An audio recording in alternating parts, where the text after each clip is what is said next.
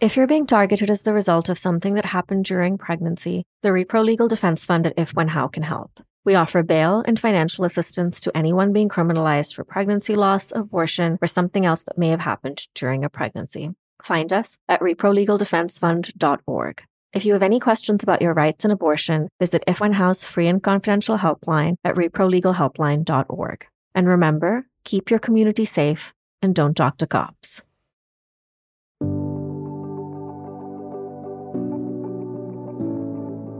This is Nobody Criminalized How the State Controls Our Bodies, Families, and Communities.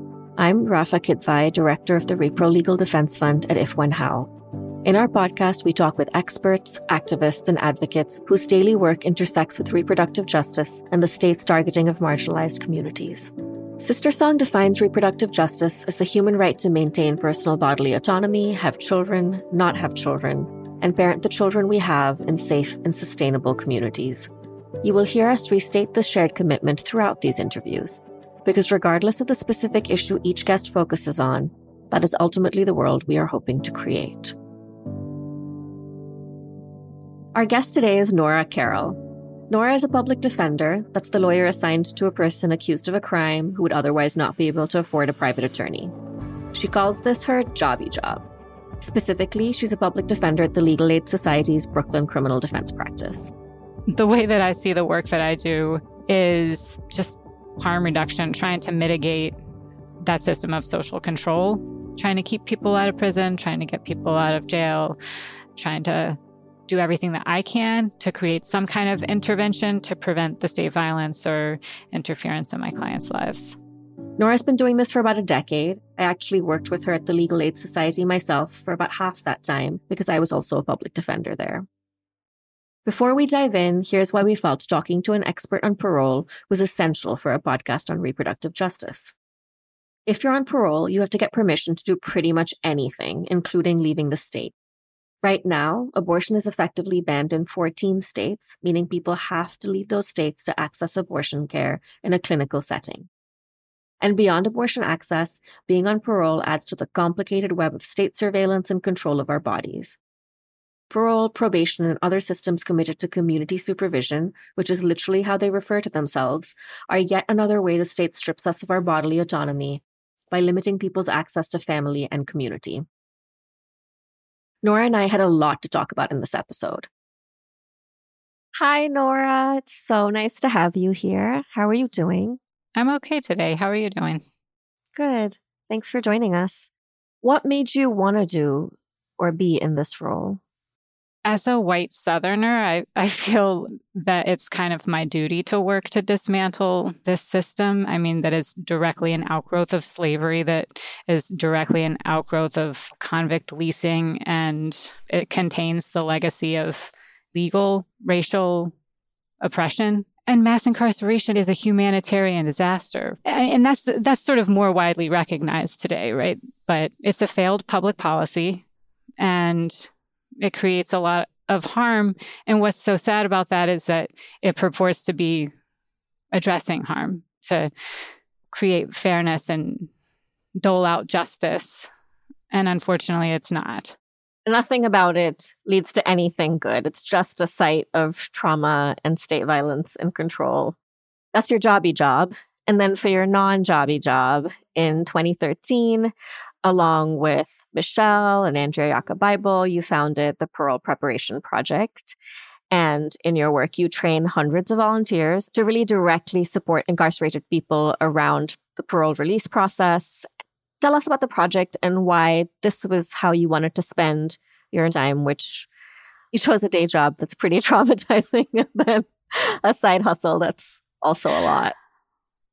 There's no legal services for people who are in prison. When you get arrested and charged with a crime, the state is required to provide you an attorney by constitutional law, right? But once you're convicted and serving time, and remember, we give out an insane amount of time for criminal convictions in this country, you're just there. And people have an incredible need for legal services of different kinds, but particularly in the parole area. Our volunteers collaborate with people who are trying to get past the board of parole, and that's a group of commissioners appointed by the state who make a determination whether someone's a good risk to be released. So, sentences of 25 to life, let's say, that sentence means that you serve 25 years and then you're eligible for parole, mm-hmm. which is a discretionary form of release where you would have an interview without an attorney or any advocate before two or three commissioners appointed by the governor. And these are people who are often very mainstream in their approach, very law enforcement oriented in their backgrounds, although that's improved somewhat. And they decide if you're ready to come home based on whether they think you're ready to come home. Um, and so you're there trying to convince them that you deserve to be out. What are you trying to do in the process of convincing them? I mean, it's like a the worst job interview ever because your liberty depends on it. So you're mm-hmm. trying to impress them, but also convince them that you're sorry for something probably that happened many years ago. You may not feel sorry or it may be complicated, but you need a good release plan, ideally somewhere to go, employment, support on the outside, letters of support, and so on and so forth. And those things are less available to people who are poor, who exist outside of sort of traditional families, to people who are older. Sometimes many of their family members have died. Sometimes people have served long sentences. They may be estranged from their family members, which then gets held against them as not having a good release plan, but it's like that's because they were locked up for many decades.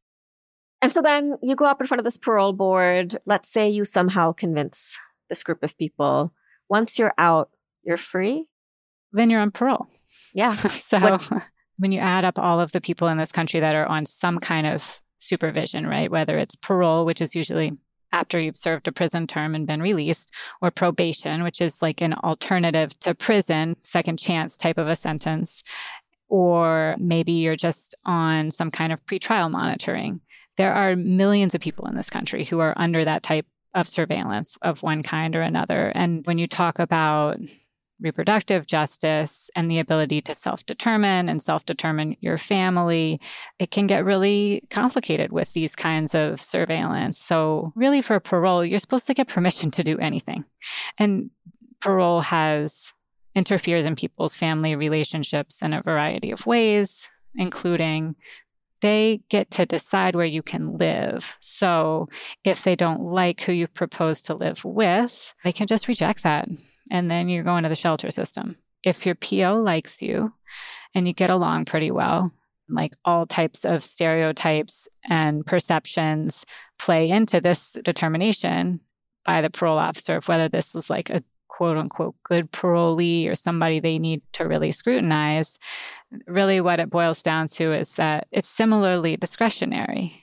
Yeah, it sounds like a minefield, almost like someone's waiting to get you, which doesn't sound like the freest of freedoms after being released at all. I know in the current landscape, at least, many of us are worried about movement generally to access care, but also what happens to folks that are part of this list of millions of people under supervision. On top of that, I'm imagining that being on parole comes with a huge amount of stigma. It comes with a lot of discrimination. And to feel like everyone you interact with, you're constantly having to be reminded of how you're being stigmatized, how your whole existence is stigmatized. That sounds really painful. If we're talking about reproductive justice as families and communities that are safe and sustainable, Mm-hmm. If reproductive justice is striving for families and communities that are like safe and healthy, then it's incredibly damaging to our communities when our loved ones and family members are returning to them from these incredibly harmful and traumatizing places. And they've also spent time away from their families and communities at a point in their lives when they would normally like enter the workforce they would help support the family. They would sort of decide what they want to be when they grow up. And instead, people who serve time, they don't really get much net benefit from that time. Right. College programs are few and far between. It's hard to get a job. You have a felony on your record. Right. And what has that done for your connections? Like you've missed out on your children, on your parents. You've had losses along the way. I feel like the number of times I've heard people talk about how devastating it was to lose their mother or their father while they were incarcerated and how that just sticks with you for the rest of your life, you know, because it's such a foundational relationship. When we pair volunteers with someone who's served a lot of time, and to us, that usually means between 20 and 40 years, which is an incredibly long time and yet a fairly common sentence. It's fairly common experience for people to say that when they go visit the person that they're working with, the parole prep volunteers are the first visitor or visitors that the person has had in decades, which That's is devastating. All, it's heartbreaking, but it's also affirming in the sense that the work is meaningful.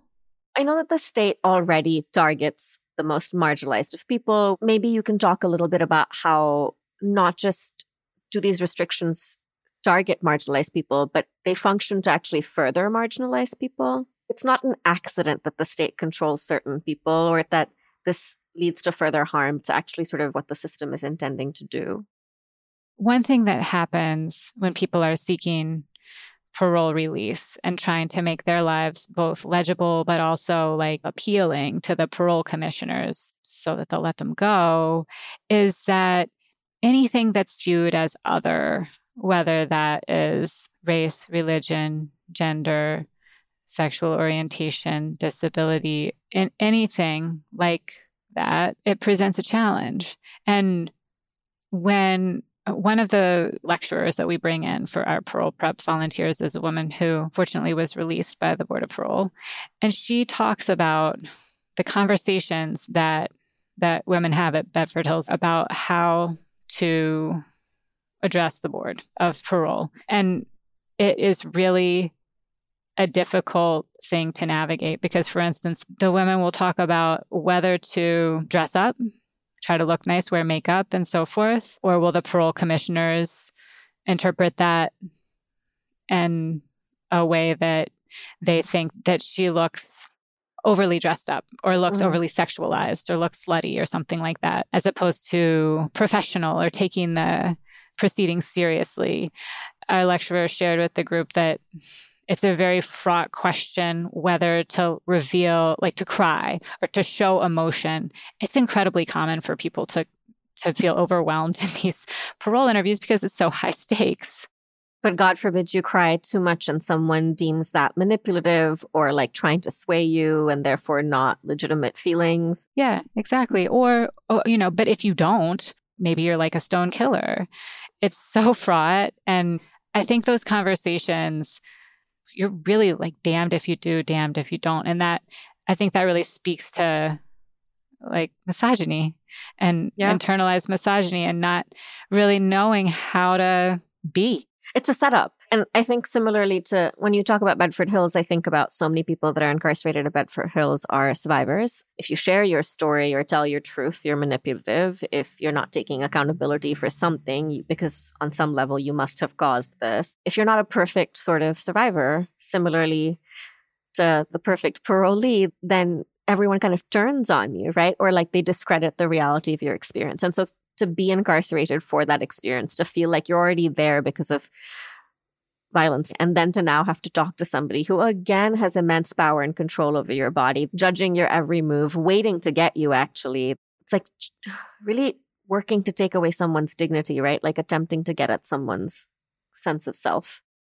Yes. And there have been a lot of new laws. And I guess I'll do like the air quotes around like criminal justice reforms in New York mm-hmm. state lately. And one of them is the Domestic Violence Survivors Justice mm-hmm. Act. These are some really important and great changes in a lot of ways. There's also some things that you can criticize about it specifically in this kind of loss of dignity, very invasive kind of way. In order to be eligible to get a lower sentence, if you are somebody who is a survivor, you have to put it all out there and you have to have a doctor to sort of like affirm that it's real to even get a hearing mm-hmm. on it. And similarly, with bail reform, there's greater numbers of people who are able to be out pre-trial, like you're accused of a crime, but instead of being in on bail, you're released to the community and with some non-monetary conditions. Similarly, there, there can be a lot of invasive ness into your life, whether that is a lot of check ins or like I have a couple clients on electronic monitoring where they have to plug themselves into the wall every night. If my job is harm reduction, I'm for that. But at the same time, situations arise where the level of intrusion into somebody's life and the total lack of privacy and the total lack of respect for people to just do their own thing every once in a right. while is can be really crushing and really is an undignified existence. For sure. I think we're also used to the state just invading our privacy, deciding things for us, assessing whether the care that we need is valid, worthy, etc. And then I think you're naming something that I wanted to talk about with you anyway, which is that in New York where you practice, you know, there's been a move away from cash bail, which should mean that people are free from state control and then what you're describing, electronic monitoring or sort of all this invasive information gathering that feels like a problem still and it actually feels like a problem again with our imagination in terms of can we even imagine a non paternalistic, controlling life.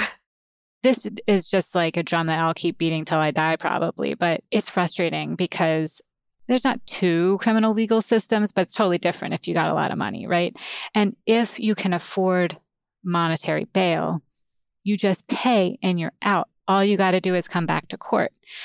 But for poor people, it's not that simple. You don't just pay up and then you're out. You have a bunch of other things that you have to do as well. And judges are empowered to mandate people to drug treatment, anger management, to other programs. If you're wealthy, first of all, you're going to you're going to have a totally different experience of the criminal legal system. But but also like you're likely not to end up there at all. And the real criminals are on Wall Street. My clients are accused of stealing like a few bottles of shampoo from Rite Aid or doing that a few times. The scale of fraud and theft that happens that never gets prosecuted because those cases are hard to bring. Prosecutors are not that smart. They don't want to have to track down all of these white collar criminals. I could hear you say prosecutors are not that smart a million times. I mean, and sometimes that helps my clients. I try to leverage that as much as possible, mm-hmm. but I get very upset about it because it's not fair my coworker was representing someone who was charged with assault two, felony assault on a police officer because he walked through an exit gate in the subway and instead of letting it ride the police needed to follow him out of the subway system to ticket or arrest him for not paying the fare. And because he freaked out because he was afraid of the cops there was a bit of a scuffle and an officer basically slipped and fell down and blame his injury on our client. And now he's charged with a violent felony. I mean, that's ridiculous. Yes. And then I think about that case going to trial, and I'm thinking about a jury pool who's sitting there thinking, hey, you should have known better than to not cede all of your control to this person, that you should have not been traumatized and had a trauma response, that your fear is based on some failing in you. And that's the culture of where we live, right? Which is that instead of thinking about someone's humanity or thinking about how, like, God, if someone tackles me or if someone pushes me or grabs me or touches me, I am a person with a body that gets to have a response to that. And especially, I don't know about the sort of life and identities of your client, but like, we live in a pervasive culture of fear of police that's deeply valid. And if you're a Black person, then of course your whole life is at stake in those moments. And how are you not supposed to have a trauma response? And I remember seeing this in court all the time judges, prosecutors, court officers. Everyone is enraged when you're not just willing to cede total control to them. Yeah. And it really also points to like a lot of times the system, like a client who previously got abused by the police might be more likely to freak out and end up charged with resisting arrest or assault on an officer the next time around. And so then it's like their own trauma, the trauma that the system caused to them is being used against them to prosecute them. And that type of thing happens all the time because it is the same people. The, the police harass certain people who, again, might be living on the streets, might be poor. And obviously, certain neighborhoods are over policed and it's not fair. There's also this way in which the system always wants there to be these like very neat categories of victim and perpetrator. And I feel like the definition that we were talking about of repro justice has so much to say about that because yeah. like we don't just inhabit these categories like that and yet that seems to be all that the criminal legal system knows how to deal with right? Like this person is a victim. They need to be protected from this other person who's a perpetrator. I mean we get a ton of intimate partner cases because the police are required to make an arrest if they're called to the scene of a domestic disturbance where one person gives them information that a crime was committed. And instead of that moment, a cry for help, a, a 911 call, where somebody is either scared or they need some support or they're super angry or they're having a fight of some kind, what they get is the least helpful intervention possible. And as a result, the vast majority of those cases just get dismissed because people who care about each other don't want to subject the other person to the harms of the criminal legal system. Because this podcast is called Nobody Criminalized, I would love to hear what that phrase means to you or what it brings up for you. The first thing that it brings up for me is just the nature of incarceration at its worst when people are criminalized and prosecuted and convicted and serve time in prison, their bodies are so profoundly affected by that.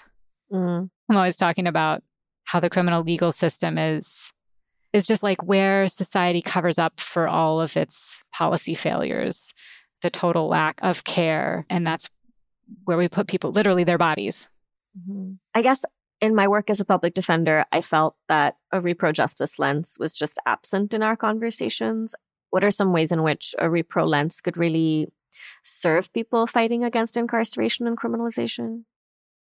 I think it's absolutely true that there isn't much of a repro lens in the public defender world, which seems odd in a way when you consider that, and there's always exceptions, but a lot of the people that get arrested in this country are really of like reproductive age.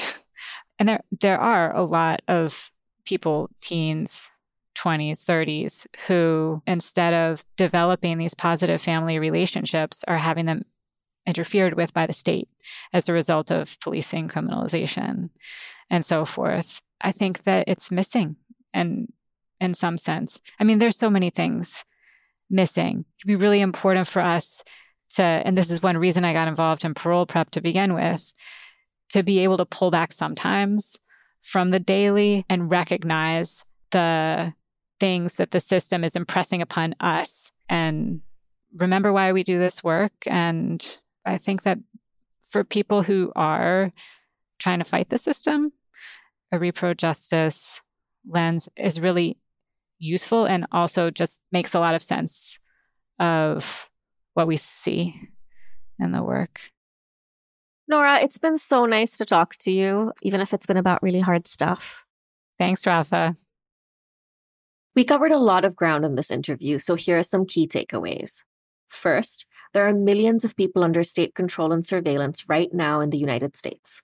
They're unable to fully control their bodies and futures, unable to fully access reproductive and medical care, and unable to freely build relationships with their families and communities. Second, if the goal of reproductive justice is to have safe, healthy, and sustainable families and communities, parole does not achieve this. These supervision systems claim to keep our communities safe, but they're an extension of white supremacy, and under white supremacy, none of us are free from harm, even if you think you are.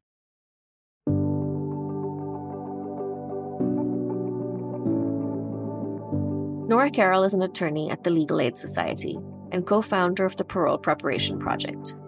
You can find her at paroleprepny.org. Nora told us they are funded by donations, so if you feel moved to donate or want to volunteer to work with someone seeking parole, check out their website. I'm Rafa Kidvai, the host of this podcast and director of the Repro Legal Defense Fund at If When How. The Repro Legal Defense Fund funds bail and strong defenses for anyone criminalized for something that happens during pregnancy. Learn more at reprolegaldefensefund.org. If you have questions about your legal rights, go to reprolegalhelpline.org or call 844 868 2812. Nobody Criminalized is produced by LWC Studios for the Repro Legal Defense Fund. Sage Carson and Jen Gerdish are the media and marketing team at If When How. Pamela Kirkland is our producer. Paulina Velasco is managing producer. Kojin Toshiro is lead producer and mixed this episode. And remember, keep your community safe and don't talk to cops.